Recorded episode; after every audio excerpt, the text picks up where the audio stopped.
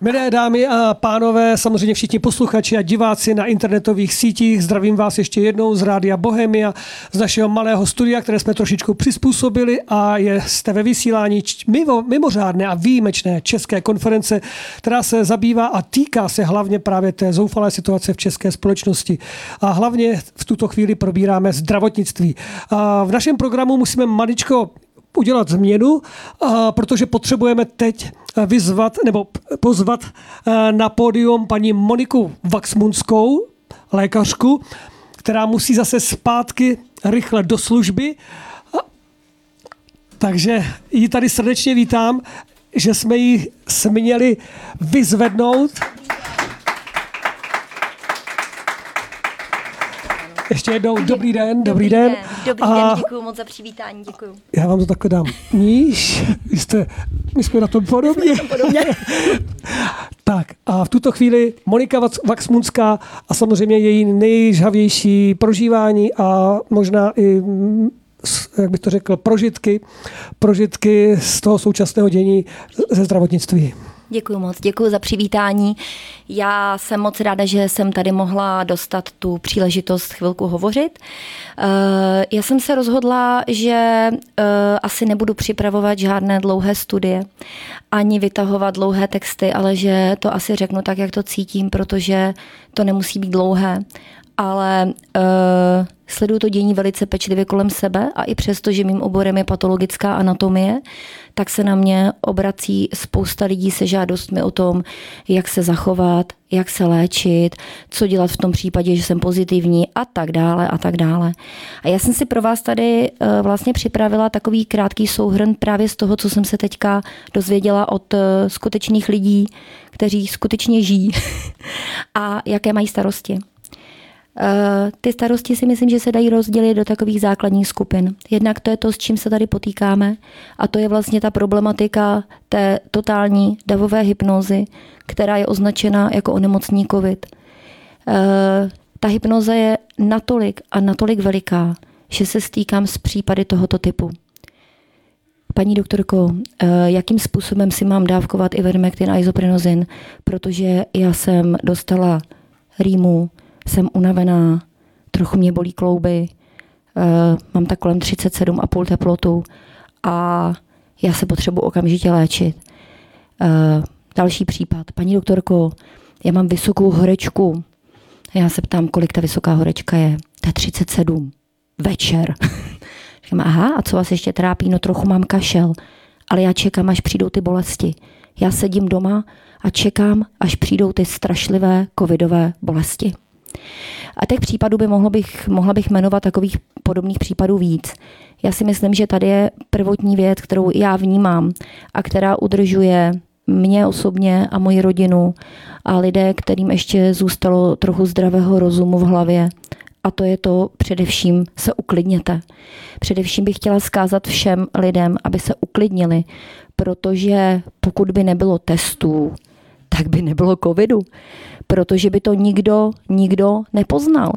E, nikdy se předtím netestovalo. A naopak, můžeme to vzít z druhé strany, pokud mám příznaky, které se jmenovala, to jsou ty typické covidové příznaky, ono ta ztráta čichu nemusí být, Eh, můžete třeba mít jenom tu rýmu. Nebo pan eh, ministr zdravotnictví Vojtěch udává, že stačí, že vás bolí záda, už máte covid.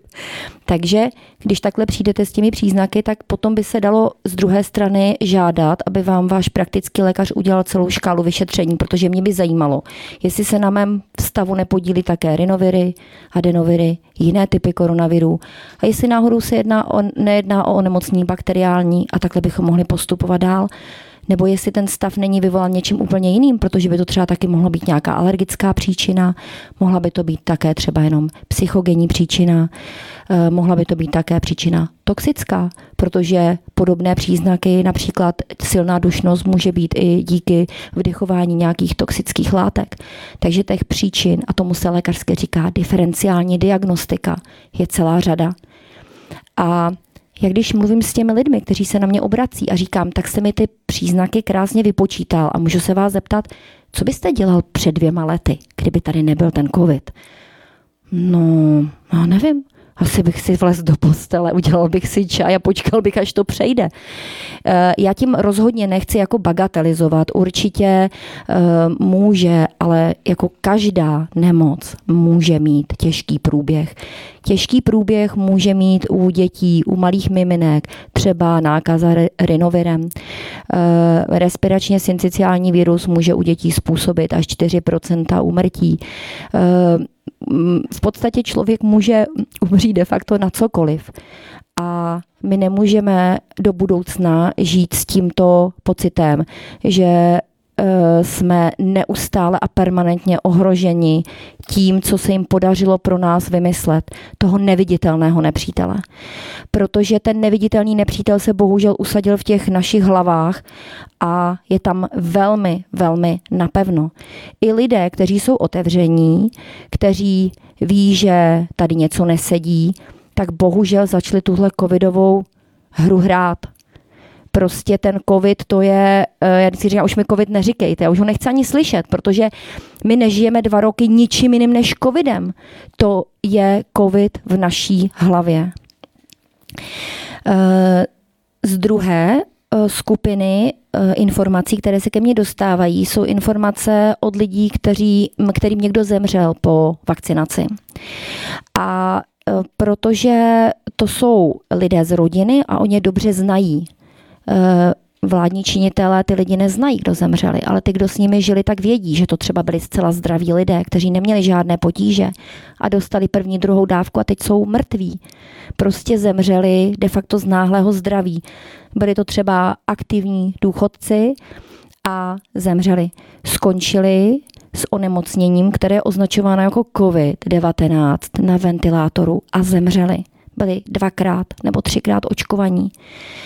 Mám zprávy z domova důchodců, kde je mm, většina personálu očkovaná a rovněž seniori očkováni, dvě až tři dávky, v současné době všichni nemocní a covid pozitivní.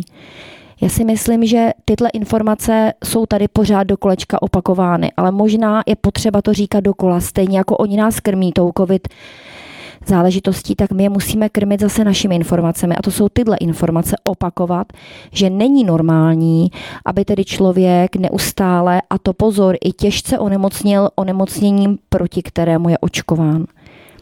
Od začátku lžou. Na stránkách ministerstva zdravotnictví e, nikdy nebylo slibováno to, že, on, e, že očkování ochrání proti onemocnění. To je pravda. Eh, oni slibují mírnější průběh, ale nezaručují, že budete ochráněni. Ti lidé si to bohužel špatně vysvětlují. Oni se chovají tak, jako kdyby už nikdy neonemocnili ničím, protože máme tu zázračnou moderní vakcínu. Bohužel ty lidé, kteří jsou očkovaní, tak jsou pozitivně testováni a umírají na COVID. Takže to je situace, která momentálně je. To je to je tak, jak to je.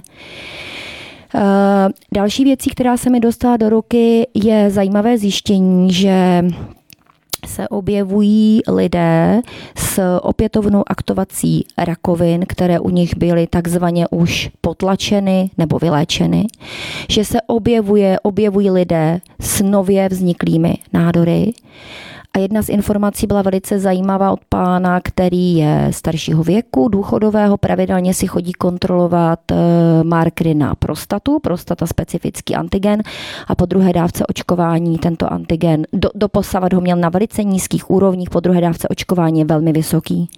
Takže vzestup onkomarkerů to je výzva. Je potřeba, abychom si toho všímali a je potřeba, abychom tohle dávali do souvislostí. To jsou prostě věci, které nejsou samostatně oddělené. A vzhledem k tomu, že my jsme jako integrovaná bytost, my nejsme rozdělený, tak je potřeba všechny tyhle věci vnímat. Další informace. Eh, včera jsem dostala zprávu, že mm, do čínské nemocnice pronikla eh, mm, televizní stanice, kde točí, jak eh, upadá provoz, jak je to tam strašlivé najib, jak tam ti lékaři už padají a sestry. A ozval se mi lékař, který ovšem toto popírá, protože na jednoce intenzivní péče mají jednoho pacienta. Jo, není to pravda. Prostě lžou uh, tak, jak eh, víme, tak statistické údaje se dají velice, velice dobře manipulovat. Co je dál velice zajímavé, je to, co se vlastně často zapomíná, je vlastně jak to vypadá s celkovou úmrtností. Já mám z knížky Home Guide of COVID Treatment údaje, které e, také opakovaně, opakovaně říkám. Úmrtí u lidí pod 50 let se symptomy je 0,05% úmrtí na onemocnění takzvaný označované jako COVID-19 pod 18 let je prakticky nula. A když to vezmeme jako celkově, tak ta úmrtnost je asi, e, teda úmrtnost e, nepřesahuje procento, pokud do toho započítáme i ty starší věkové kategorie. Celkově se v někdy v literatuře označuje, že míra úzdravy po mírných až středních symptomech je 99,9 Takže co tady pořád řešíme? Co tady pro Boha řešíme? Zanedbaná onkologická péče, e, nezměrný e, dopad na psychiku, nezměrný dopad mně je strašně teskno, jestli to můžu takhle říct, když vidím tu mladou generaci, kam se dostala. Za dva roky vládní péče o naše děti, kam se ty děti dostaly. To je mrzačení duše. Já možná nemluvím jako klasický lékař, ale pro mě tohle je strašně bolestné. Fyzická stránka těla je jedna věc, ale my jsme všichni bytosti nadané i nějakou psychikou a ta je absolutním způsobem degradována. Naše děti buď to se učí žít tím, že je potřeba být izolován, nosit na e, dýchacích cestách nějaké krytky, protože svět je strašně nebezpečný a pokud vidíte kolem sebe mladé lidi, jsou to zejména mladí, kteří si na to již tak zvykli, že pravděpodobně neodkládají eh, zakrytí dýchacích cest ani ve spánku. Je to nebezpečné. Dýchací cesty jsou jedním z oblastí, přes které se zbavujeme toxínu z těla. Málo se na to zapomíná. My víme, že um, toxické látky odcházejí močí, stolicí, ale i přes kůži a dechem. A my nedovolujeme, aby ty toxické látky mohly volně odcházet ti lidé, kteří se zakrývají, se dusí a intoxikují se neustále znovu a znovu pod záminkou ochrany, kterou nám tady nařídili. Je to nesmysl. Není to přirozené a nechrání to. To znamená představa, že jednou ty děti, které v tomhle vyrůstají, budou vel, velké a budou řídit tuhle zemi, tak to je na vás, jak si to jak si to představíte? Jakým způsobem se budou chovat potom zase ke svým dětem? Co jim vlastně vkládáme do hlavy? A pokud jsou to rodiny, které se snaží takzvaně kličkovat v tom systému, tak učí děti ještě jinou věc. Hlavně prosím tě to nějak tak jako, víš, nasaď si to tak nějak jako prosím tě, jako podnos, aby všichni byli spokojení, aby se vlk nažrala, koza zůstala celá. To není správné za mě. Já to nepovažuji za správné, protože my máme učit přece naše děti čestnému jednání a ne prostě podvádění, kličkování a to se říká očkurávání systému. A je strašně líto, protože lidi jsou dohnáni k zoufalým činům. Zoufalí lidé dělají zoufalé činy. A my víme, že lidé, kteří nechtějí podstoupit tu strašnou věc, to znamená vpravit do sebe eh, to, co se nazývá vakcinací, hledají všemožné cesty, jak dojít k tomu, aby získali tu bumášku, to potvrzení a to přece taky není správné. Já si myslím, že jediná správná cesta je se prostě postavit čelem a říct ne. Prostě ne. Prostě nehraju s váma tuhle hru. Eh, je tady spousta zpráv ze světa, které určitě sledujete. Je tady sebevražda pana Tomáse Jengence z Chemnicu, mm, šéfa kliniky, který se prostě nemohl dál dívat na to, jak je páchána na lidech genocida. Jsou tady sdělení pana doktora Fleminga, který už zcela otevřeně hovoří o tom, že součástí e, proteinu je úsek z HIV viru, který hovoří o tom, že e, spike protein je v podstatě prion. A to je věc, která mě jako patologa udeřila už před dvěma lety. Když se začalo říkat, že ten spike protein proniká přes hematoencefalickou bariéru, si říkám, a ejhle, je to protein, to by se mohlo chovat jako takzvaný prion. A je to tady. Uplynulo prostě eh, pár měsíců nebo ten rok a půl a je to, je to tady. Takže vakcína není řešení a my se musíme bránit, prostě bránit se otevřeně. A proto jsme tady a proto věřím, že se všichni lékaři, kteří tohle slyší a kteří to vidí, protože to musí vidět na svých pacientech, kteří se po očkování mění i psychicky, možná to potvrdíte, ale mám z, ze zdravotnictví a z okolí hodně potvrzených případů, že lidé, kteří se nechali vakcinovat, se mění, mění se jim psychika. A to je to, co je to důležité, co z nás dělá přece lidi. Naše emoce, naše psychika. A emoce vyjadřujeme obličejem, mimikou a oni nám tohle všechno berí, berou. Pro mě je tohle Eh, komplex, který je absolutně, absolutně jasný. Je potřeba na tohle nezapomínat. My se snažíme honit takové drobnosti. Je ve vakcíně grafen, není ve vakcíně grafen. Je ve vakcíně hydra, není ve vakcíně hydra. My běháme po takových drobnostech, ale mám pocit, že nám pořád uniká ta hlavní věc. Že to je prostě podvod. Je to podvod jako takový a hotovo. Takže se uklidněme si mysl, pojďme chodit do přírody, dýchejme čerstvý vzduch, mějme se rádi, objímejme se, stýkejme se s lidmi, které máme rádi. Zní to jako hloupé doporučení, ale je strašně důležité. Pohyb na čerstvém vzduchu, to je základ zdraví. Jsme zdravě. Já mám teďka možnost se zúčastnit uh, kurzu s ruským profesorem, panem Cyralníkovem na vyšetření krve a on říká, pokud chceme léčit tělo, je potřeba to tělo nejprve detoxikovat, zbavit ho škodlivin, jinak veškerá léčba je úplně, úplně vniveč. A my musíme zastavit přísun toxinu do toho těla. Pokud je tam budeme stále znova a znova přidávat, tak se toho nemůžeme nikdy zbavit.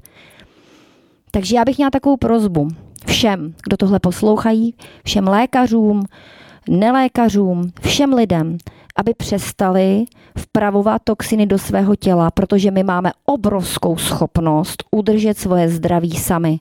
A máme k tomu absolutně jednoduché prostředky, které nás nestojí vůbec, vůbec nic. A to je mít kolem sebe lidi, kteří nás mají rádi, mít rád sám sebe, myslet na sebe, vážit si svého života. Protože když ho ztratíte, tak už ho zpátky nezískáte.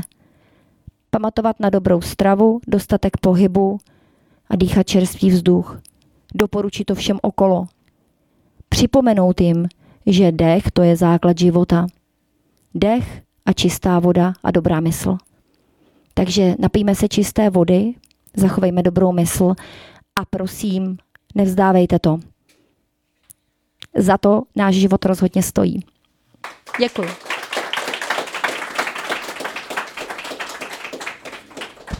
Ještě mi neutíkejte. Chtěl jsem se za naše posluchače zeptat, co je to ten prion? Uh, jako, pri, jo, jako prion je vlastně označovaná eh, patologická bílkovina, která za normálních okolností vzniká i v mozku, ale v případě, že dojde k určitému mm, vlivu, tak může vlastně se mm, může ovlivňovat konfiguraci ostatních bílkovin v mozku a způsobovat uh, degenerativní onemocnění, které je známo jako Jakub Kreutzfeldova choroba. Možná to znáte od zvířat jako nemoc šílených kráv. Uh, setkávali se s tím i Eh, domorodí lidožravci, kteří to měli jako onemocnění označované kuru kuru, což bylo třesu se. A je to vlastně onemocnění, kdy dochází k rozvoji eh, těžkého degenerativního postižení mozku eh, s vlastně ztrátou intelektu, demencí a následným úmrtím. Dalo by se říct, že vlastně protože to, co jste vyprávěla, jsou skvělé informace a samozřejmě potřebné pro všechny naše posluchače a diváky, kteří nás právě tuto chvíli sledují a zvedají vám taky prst a posílají vám tam srdíčka a že vás mají rádi, že jste všichni tady odvážní a stateční a že bych potřeba více. Tak já zase na oplátku vyzývám vás, staňte se vy těmi odvážnými a statečními společně s námi a začněte se projevovat. Protože, jak tady řekl pan Obertel, řekl to pan Reichl hned na začátku, včera bylo skoro už pozdě protože opravdu ten vlak je tak rychlý a ten náraz může být tak nepříjemný a může být ze dne na den, že se druhého dne probudíme ráno, přečteme si zprávy a řekneme a už nebudeme vědět vůbec, jestli máme vůbec už nebude nic dělat. Takže dokud ještě můžeme. A zeptám se teda, nebo mám takovou myšlenku. Dalo by se říci, že vlastně tohleto, co teď prožíváme, ty dva roky, že je to taková řízená a dobrovolná sebevražda každého z nás, protože když nenese někdo odpovědnost, já vlastně podepíšu to obrovský štos těch lejster předtím, než se nechám očkovat, takže vlastně tím podepisuju svůj smrt, protože nikdo neví, co to se mnou udělá. Já si myslím, že to rozhodně tak je, protože když to sledujeme a vy všichni určitě, minimálně vy, co tady sedíte, tak to dění sledujete, eh, je to bezpečně řízená a pečlivě připravovaná akce a protože je připravovaná mnoho desítek let, tak my jsme pořád strašně pozadu. My jsme pořád strašně pozadu a to je to, co jsem říkala, že my se chytáme každého drobné vějíčky, každého drobné, každé drobné věci. Bav, teďka jsme tam našli ten grafen. Hurá, máme vyhráno. Jako nemáme vyhráno, protože jakákoliv, eh, jakýkoliv náš odpor bude náležitě zadupán. Ale i přesto si myslím, že tu naději máme, protože pokud se tomu nepostavíme, tak jsme prohráli dopředu. A já si myslím, že prostě to je povinností každého člověka, který trošku vnímá a chce udržet tenhle svět tak, jak byl, aby se stal ještě mnohem lepším, než byl, protože víme, že eh, tím, že to bylo připravované tak dlouho, tak už vlastně dobrý nebyl. My jsme žili v tom falešném Matrixu, všechno jsme to viděli dobře a teď se to vlastně objevuje. Já do jisté míry považuji tuhle dobu naopak za do jisté míry příznivou právě pro to probuzení, protože to teď můžeme vidět. Teď můžeme vědět, jak obrovská je síla manipulace, co všechno se dá dělat, jaké technologie se objevují, o kterých jsme neměli mnohdy ani ponětí.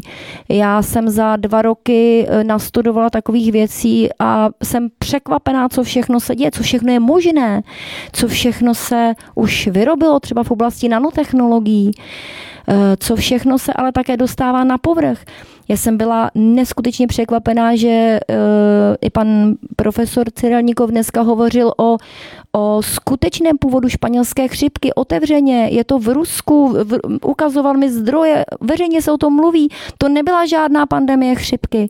To byla prostě meningokoková vakcína, kterou vyzkoušeli na těch nevinných lidech a podařilo se jim takhle zavraždit 5 až 6 milionů lidí a ty lidé umřeli na bakteriální pneumonii. Víte co, dneska se mm, masivně, možná jste si toho všimli, začali předepisovat antibiotika. Na tu virovou infekci každý praktik radši dá antibiotika. To je prostě tragédie, protože to bude takový nadužívání antibiotik. A zase eh, panem profesorem bylo zmiňováno, že po takovémto masivním vyčištění antibiotiky očekává a zřejmě to už začíná obrovský nárůst plísňových onemocnění, protože ta budou mít takový terén připravený tím vyčištěním, takzvaným vyčištěním organismu těmi antibiotiky.